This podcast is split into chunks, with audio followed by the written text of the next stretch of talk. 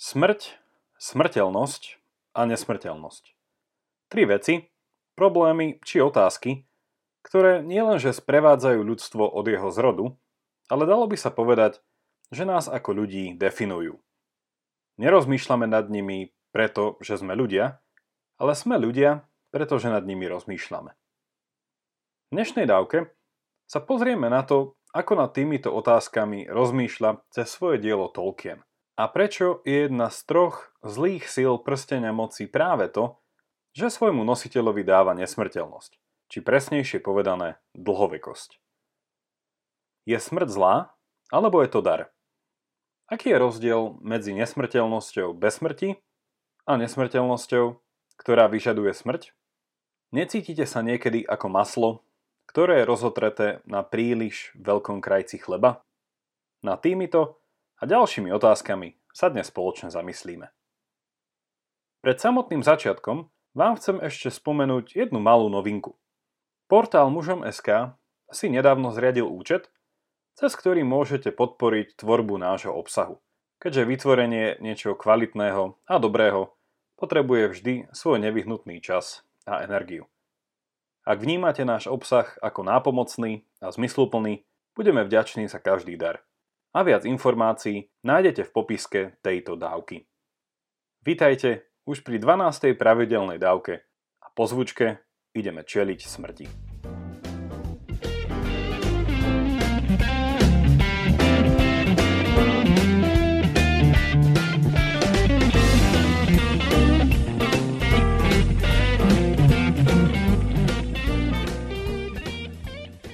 Na smrť sa dá pozrieť z viacerých uhlov.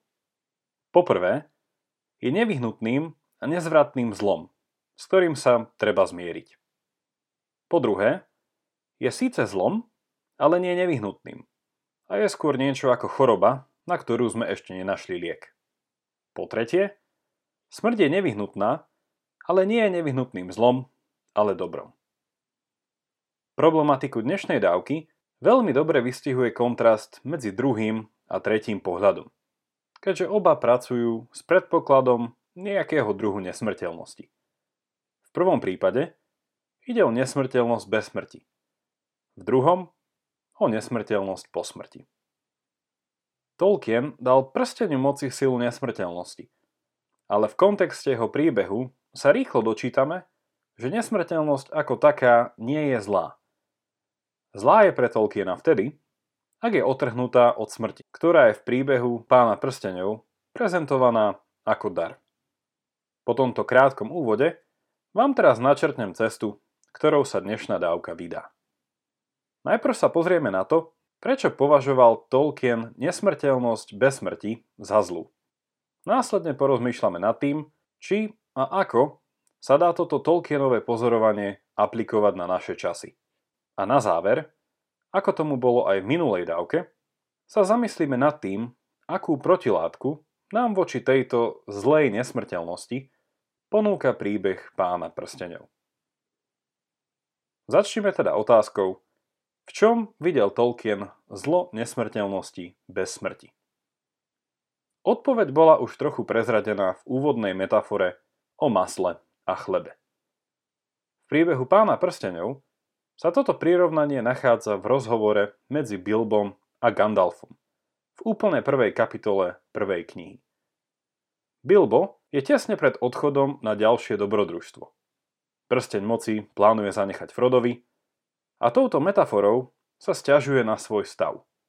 Pričom cíti, že zaň môže byť nejakým spôsobom zodpovedný aj jeho prsteň. Gandalfovi sa stiažuje slovami, že sa cíti akýsi tenký a akoby natiahnutý, ako maslo natreté na príliš veľkom kuse chleba. Táto metafora dáva do vzťahu dĺžku života a jeho zmysluplnosť a poukazuje na neplatnosť priamej úmery, že s dĺžkou života sa automaticky zväčšuje jeho zmysluplnosť či kvalita. Jej pointou je teda ukázať, že tieto dve veci spolu nevyhnutne nesúvisia. Ak je cieľom ľudského života jeho zmysluplné prežitie, dlhovekosť, ako druh nesmrteľnosti, k nemu priamo nevedie a môže byť iba prázdnym pokušením. Otázka nesmrteľnosti musí byť preto posadená do širšieho kontextu zmysluplnosti ľudského života. Vzhľadom na to, kým človek je, aké sú jeho najhlbšie túžby a potreby. Tolkien vo svojom diele prezentuje ľudskú smrteľnosť ako dar, ktorý ľuďom závidia dokonca aj elfovia. Tí síce za normálnych okolností neumierajú, ale môžu padnúť v boji alebo sa na smrť užialiť. Ľudskú smrť vnímajú ako prirodzené ukončenie jednej etapy života a prechod do druhej. V jednom zo svojich listov píše Tolkien takto. Citujem. Smrť ale nie je našim nepriateľom. Povedal som, alebo som chcel povedať, že veľkým problémom je prítomnosť strašného nebezpečenstva, ktoré pramení z pomilenia si skutočnej nesmrteľnosti s neobmedzenou pokračujúcou dlhovekosťou. Ide o rozdiel medzi oslobodením sa od času a lipnutí na čase. Tento zmetok je prácou nepriateľa a jednou z hlavných príčin ľudského nešťastia. Porovnajte si smrť Aragorna so smrťou temných jazdcov. Elfovia nazývajú smrť Božím darom pre ľudí. Táto časť Tolkienovho listu je bohatá na obsah a vypichnem z nej iba dve veci. Temní jazdci sú deviati králi, ktorých Sauron, pán a stvoriteľ prstenia moci, zotročil cez 9 prsteňov, ktoré im daroval a stali sa z nich prízraky bez tela. Tiene, ktoré úplne stratili svoju vôľu. Ich nešťastná existencia je ukážkou Tolkienovej metafory o masle a chlebe. Temní jazdci stratili svoju telesnosť a súčasne im prsteň moci daroval dlhovekosť. Tá im ale nepriniesla zmysluplnejší život, keďže ju získali za cenu straty vlastnej slobodnej vôle, a teda slobody. Smrť môže byť v tomto kontexte chápaná ako oslobodenie a nesmrteľnosť v zmysle dlhovekosti zase ako zotročenie. Druhá zaujímavá úvaha, plynúca z tohto úrivku, je Tolkienovo porovnanie, že smrť je oslobodením od času, pričom zle chápaná nesmrteľnosť je pravým opakom. Nesmrteľnosť, ktorá ide ruka v ruke so smrťou, tak predpokladá život, ktorý, nakoľko ťažko predstaviteľné, bude nezávislý od času. Posuňme sa teraz k druhej otázke. Ako vieme aplikovať túto milne chápanú nesmrteľnosť na naše dnešné časy? Aplikácie určite mnoho a osobne by som vám chcel predstaviť dva súčasné príklady. Oba sa týkajú nesprávneho chápania smrti. A súčasne sú od seba extrémne odlišné. Zatiaľ čo prvý vníma smrť ako technicky prekonateľný problém či liečiteľnú chorobu, druhý vníma samotnú ľudskú existenciu ako problém. Reč bude teda o transhumanizme a antinatalizme. Či už s Tolkienom v jeho chápaní nesmrteľnosti súhlasíte, alebo nie, pravdou zostáva, že cieľom transhumanizmu je dosiahnutie presne tohto kritizovaného druhu nesmrteľnosti. Skratke, smrť je vnímaná ako zlo, ktoré ale nie je nevyhnutné a z transhumanitného hľadiska sa dá smrti teoreticky vyhnúť dvoma spôsobmi. Prvý spôsob prezentuje Ray Kurzweil, americký futurista pracujúci pre Google, ktorý tvrdí, že v priebehu tohto storočia sa nám podarí nielen vytvoriť samostatne mysliacu a vedomú umelú inteligenciu, ale že budeme tiež schopní nahrať ľudskú mysel na virtuálny cloud a tým zabezpečiť ľudskú nesmrteľnosť. Druhý spôsob zastupuje napríklad Aubrey de Grey, anglický matematik a biomedicínsky gerontológ, ktorý tvrdí, že stárnutie, ktoré nevyhnutne vedie k smrti, je možné zvrátiť. Vyliečenie starnutia ako choroby je predmet štúdia výskumnej nadácie SENS, ktorú Gray po vedeckej stránke vedie. V transhumanizme, ktorý úzko súvisí s posthumanizmom, je samozrejme ešte viacero iných prúdov – Napríklad snaha o zlepšenie ľudského tela jeho spojením s najnovšími technológiami na spôsob cyborgov. Ale pre účely našej diskusie stačí vedieť, o Kurzweilovi a Grejovi. Radikálne odlišný pohľad na smrť prezentuje antinatalizmus.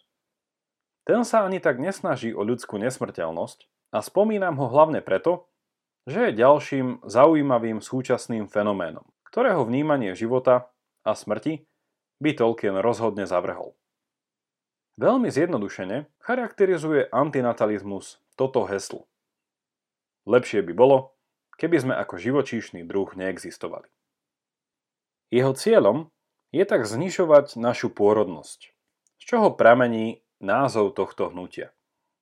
Prostriedkov existuje viacero.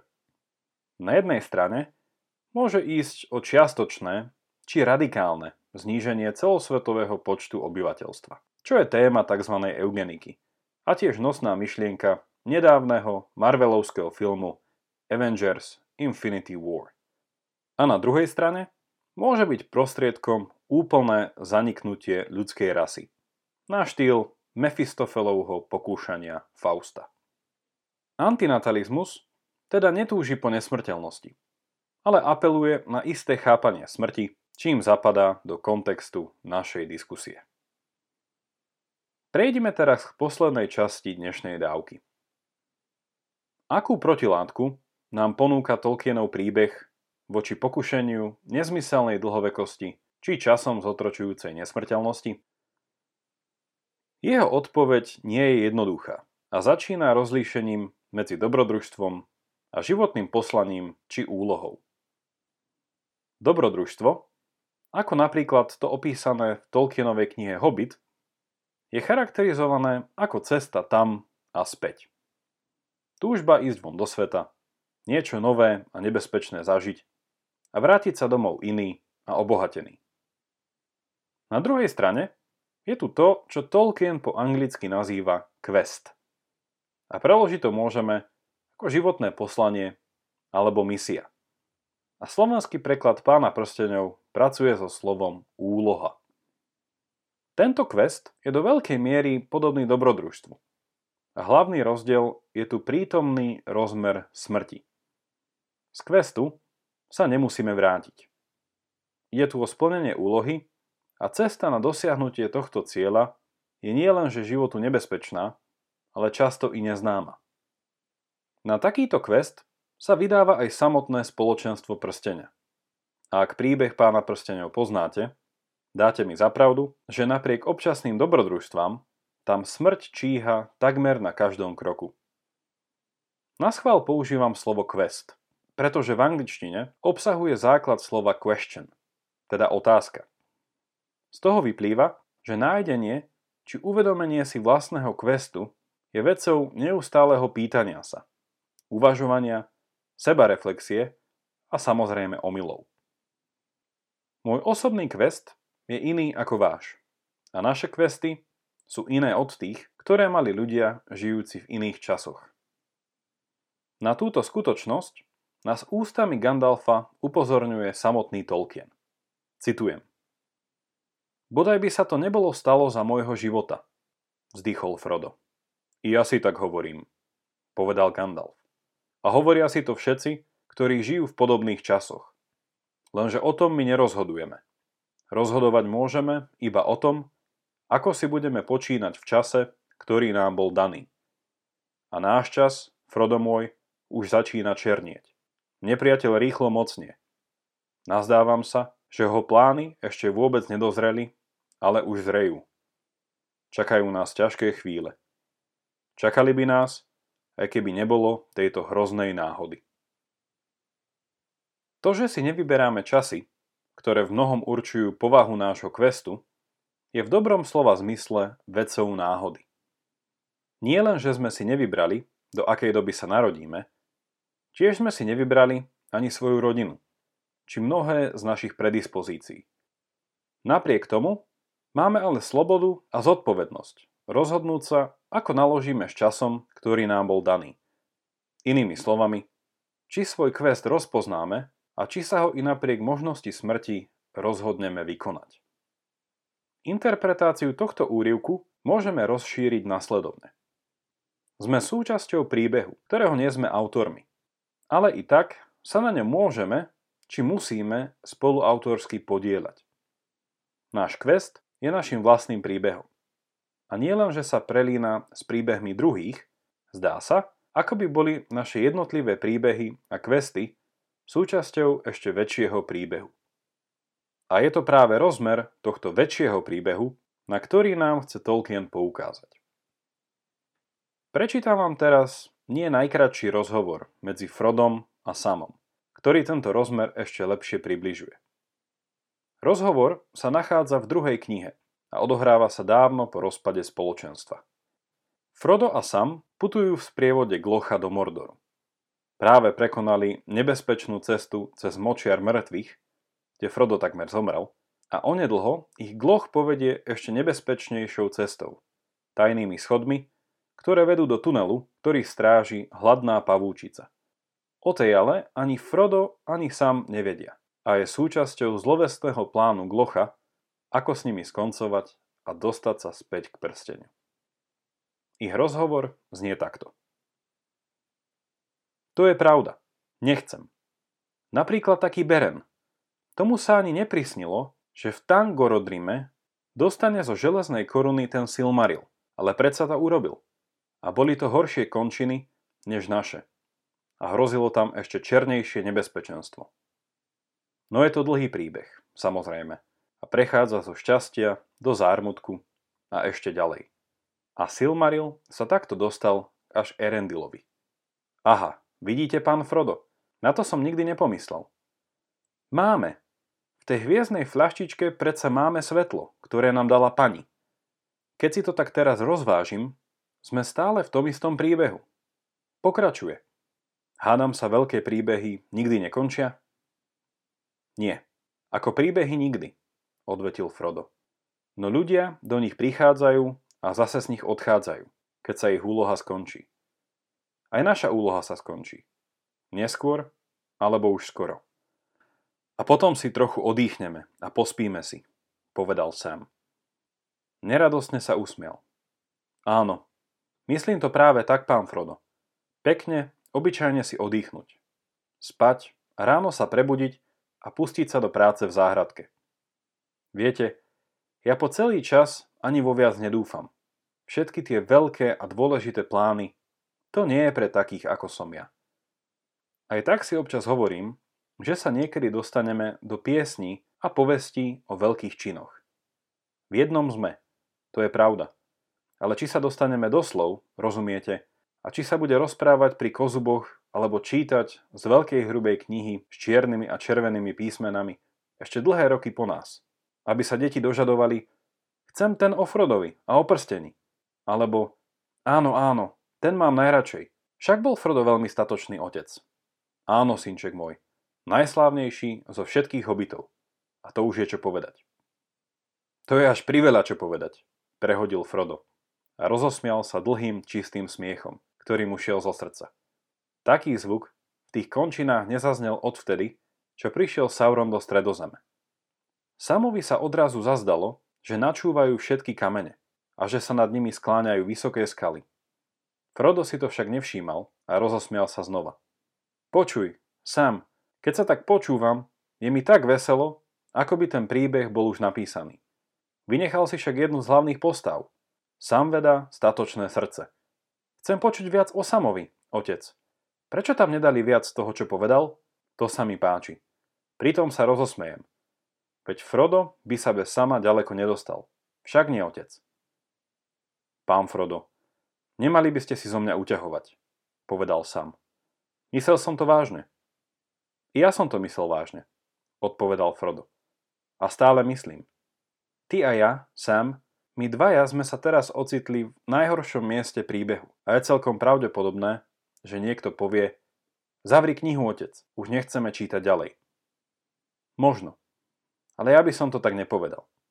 Keď sa veci završia, keď je po nich a stanú sa z nich veľké príbehy, je to už iné. Aj tu gloch by sa v takom príbehu mohol dobre vynímať. Lepšie, ako keď ho máme pri sebe. Aj on mal kedysi rád také príbehy. Aspoň to povedal. Kto vie, za koho sa pokladá? Či za hrdinu, alebo za zloducha. Koniec úrivku.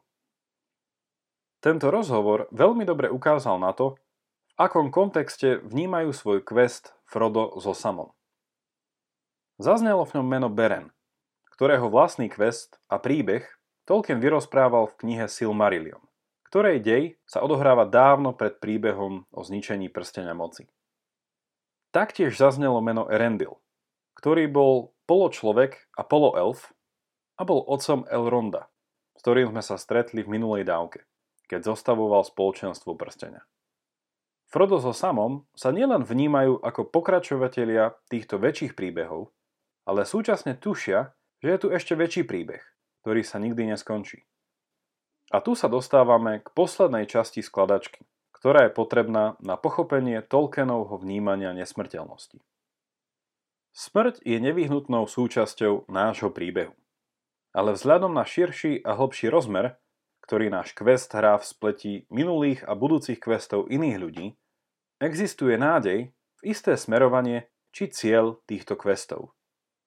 Táto úvaha, vzhľadom na príbeh pána prstenov, vedie k nádeji, že aj ten najväčší a tým konečný príbeh má svojho autora.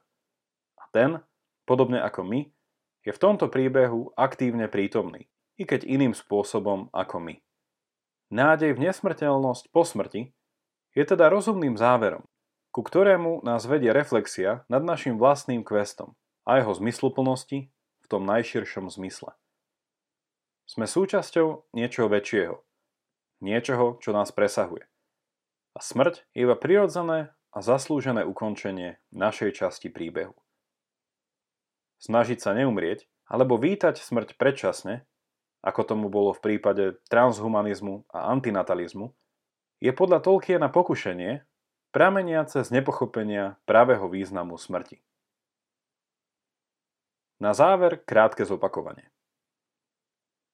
Tolkien dáva prsteniu moci silu dať svojmu nositeľovi zdanlivú nesmrteľnosť, ktorá ale sama o sebe negarantuje zmysluplnejší život. Zmysel dáva životu rozpoznanie a nasledovanie nášho vlastného questu, počas ktorého naplňania nám pôjde často o život. A to nie len metaforicky, v zmysle nechať umrieť naše staré ja či nesprávne ideály, ale aj doslovne. A stačí si iba letmo spomenúť na hrôzy nielen minulého storočia. Našou nádejou je ale skutočnosť, že náš quest sa nielen prelína s príbehmi druhých, ale je súčasťou väčšieho príbehu. A ten za z príbehu ešte väčšieho – a logicky tu musí byť istý najväčší a konečný príbeh, ktorý dáva spätne zmysluplnosť tomu najmenšiemu, tomu nášmu. V tomto kontexte je rozumné predpokladať, že tento konečný príbeh má svojho autora, ktorý je aktívne prítomný aj v našich čiastkových príbehoch.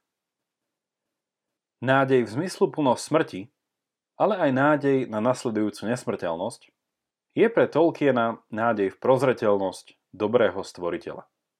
Na konci dňa je to práve on, kto je autorom príbehu, ktorý sa volá svet či realita. V ďalšej a poslednej dávke o Tolkienovi a filozofii pána prstenov sa pozrieme na tretiu silu prstenia moci, ktorou je sila zotročenia. Zamyslíme sa nad tým, kde je pokušenie možné vidieť dnes a ako s ním bojovať. Vnímate vo vašom živote negatívny vplyv túžby po nesmrteľnosti bez smrti?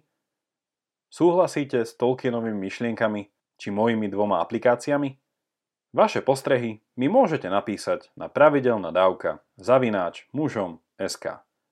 Ak bolo pre vás dnešné zamyslenie zaujímavé, prečo túto dávku neposlať priamo vašim známym? Alebo ju zdieľať na vašich Facebookoch či Twitteri.